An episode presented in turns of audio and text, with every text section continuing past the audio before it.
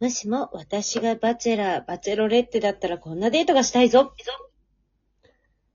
今、セリーヌ先生的には、体育祭と定期テストっていう。僕の仕事を見てほしいんですよね。定期テストなんですけど。めっちゃイケじゃん。英文和訳とかでいいですか？そう、それもうなんかもう、サブチャンネルとかで、バカ回答さらしてほしいわ。そうだね。うん。副音声とかでコメントしたいよね。うん、コメントしたい。なので、ほぼやりたいことはめちゃイケ。うん。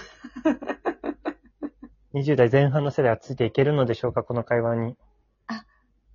まあ、大丈夫、きっとアラサーしか聞いてない。大体。じゃあ大丈夫だ。うん。はい、そう。私も似たようなデートで、まあ大体南国行きがちかなとは思うんですけど、うんうん、南国、地元の、地元伝統芸能の舞踏とかをちょっと見たいなと。うんうん、一緒に。やれば。うん、やらないで、その時見た時に、うんうん、どういう感想を語ってくれる？ああ、メギツネさんっぽいね、それ。ぽい。ぽい、ありがとう。うん、その感想の共有の感じ、ぽい。俺しちゃうタイプだもん。やろうぜって。いや、そう。で、さっき、まあ、長ければ長いほどいいって言うんですけど、私はまあ、どっちかっていうと、まあ、自分自身もこう、感想の中でいくつか論点を整理して、うん、そうだよね。そう、言うのが好きだし、まあ、なんですかね。まあ、もちろんね、じゃなきゃダメってわけじゃないんですけど、まあ、やっぱり伝統芸能だから、その地域の、歴史だったり宗教観とかがものすごく入ってくるわけじゃないですか。死者の日だってあれ怖いイベントじゃなくてご先祖様に会いに行こうっていうお盆ですからね、要は。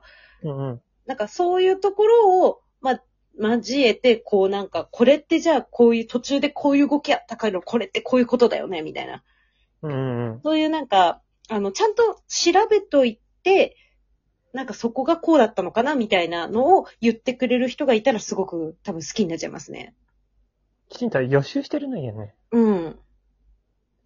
なんか楽しむための準備を。そう、楽しむための準備って大事ですよね。はい。学校で歌舞伎見に行ったんですよ。でね、きちんと予習してる子とかもいて、こういう演目で演者さんはこういうタイプの人だみたいなのを感想に書いてる子いて、こいつは育つなって思ったな。鑑賞って感じですね、まさに。そう、そのさ、まあなんだろうな、2時間ある中で満喫したいっていう気持ちだよね。あ、そうなのよ。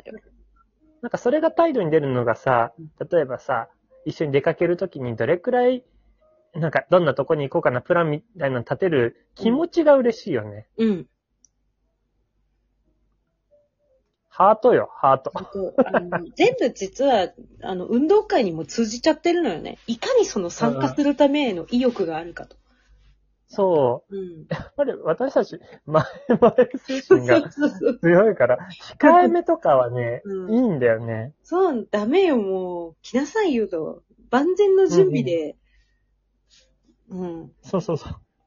いつでも OK みたいな感じが。なんか、それも、だから、あなたとあなたは今から舞踊に行きますみたいな付け焼き場じゃなくて、実はそれってさ、日本いる時から始まってるじゃない。なんか、だから、タイだったら、タイってまあ、なんであんなに実は寝てる仏が多いんだっけみたいな。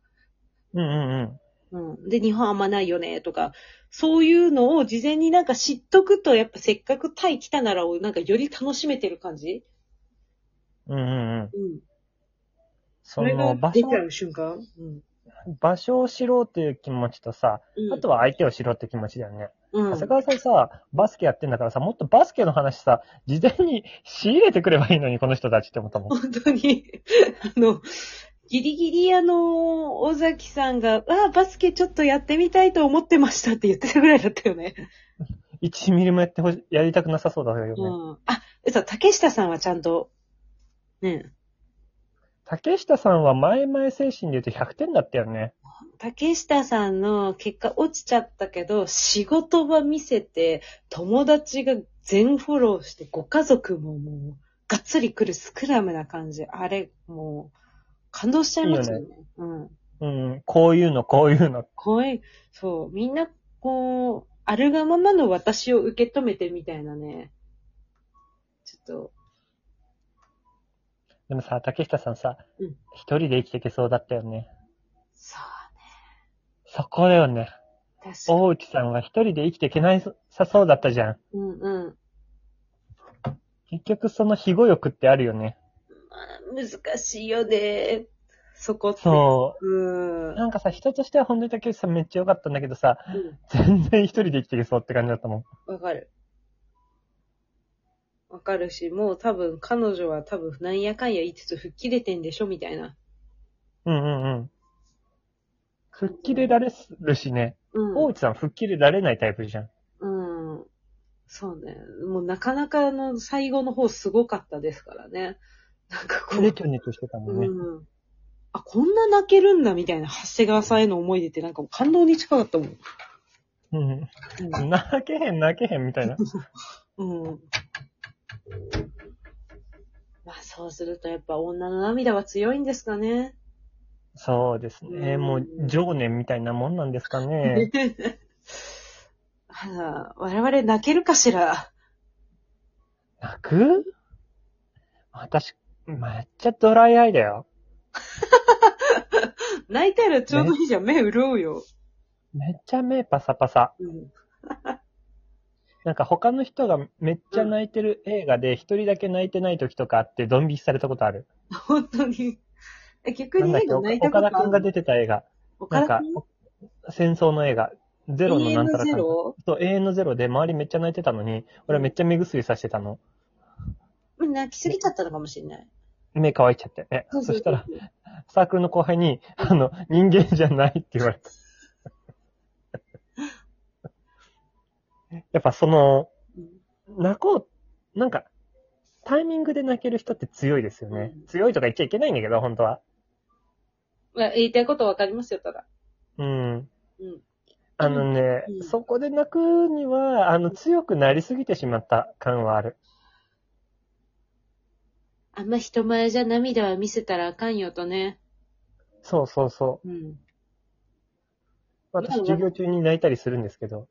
そうなんですか？感極まっちゃうんですか？幼馴染が、昨年度結婚したんですけど、それが嬉しいって話をしてたら、泣くっていう。本当にいいやつでって言いながら、しかもその回、上司が見に来てて、本当にいいやつで、すごい嬉しくて、一緒のマンションで育ってって言って、泣くっていう。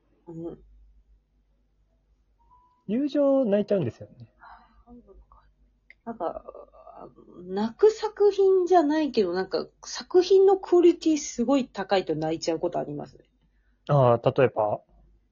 最近見たのって一番面白かったのが、刀剣乱舞の歌舞伎をやってたんですけど。はい。よかったらしいね。それのオープニングが美しすぎて、まず泣いた。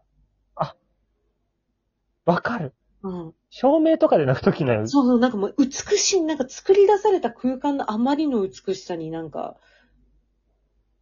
神々しいよね。俺そういうとき心の中でひょえーって言ってんだけど。ひょえーが出ると泣く。ひょえーって令和で初めて聞いたよ、多分。ひょえー。私、キャラメルボックス好きなんですけど、キャラメルボックスって照明が、客席を舐めるように使うときとかあるんですよ。そのときひょえー出ますね。ああ、客席まで。意味わかんない。でもほら、私たち照明なくてもオーラで光ってるから。そうですね。私たちは、惑星じゃなくて恒星なのでね。そう。ね、おのずから光ってるのでね。自ら光ってますから。いや、やっぱ、涙とかが恋愛には必要なんじゃないですかね。そうですね。まあ、なんか、泣きたくて泣いてるわけじゃないっていうのがまた難しいですよね、とはいえ。そう、泣きたくて泣いてるわけじゃないってことができないもん。うん。ハロプロの卒業公演くらいだよ。死ぬほど泣いてるの。ドゥエーって泣く。かなり泣き方する。すごい極まってますね。何とは言わないですけれどもね、それこそ、どっかの DVD でセリーヌ先生映ってらっしゃるそうですからね、泣きそう。そうですね。はい、ハロプロの DVD で最前列で泣いてる私映るってめっちゃ笑った友達に見て、俺だって。15秒ぐらいの動画送られてきて、俺いるから探してって呼んでたんですけど、明らかに泣いてる人いて、これだろみたいな。すごい爽やかな曲で泣いているっていう。うん、そうなんですか。すっごい爽やかで、みんながなんかバルーン持って更新してる曲でなぜか泣いている。ありがとう、生きててくれてみたいな。泣いてるね、そう考えると。やったじゃん。ドライアイじゃなかった。来週9月10日もね、ハロプロ25周年コンサートがあるので。うん、多分、太陽とシスコムーンが出てきただけで泣きます。懐かしい。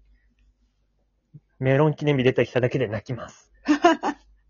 感極まっちゃってください、ぜひ。はい。ということで、ぜひ、泣けるデートしてください。あ、泣けるデート皆さん考えてみてください。はい。ぜひこうさんは泣けません。ありがとうございました。ありがとうございました。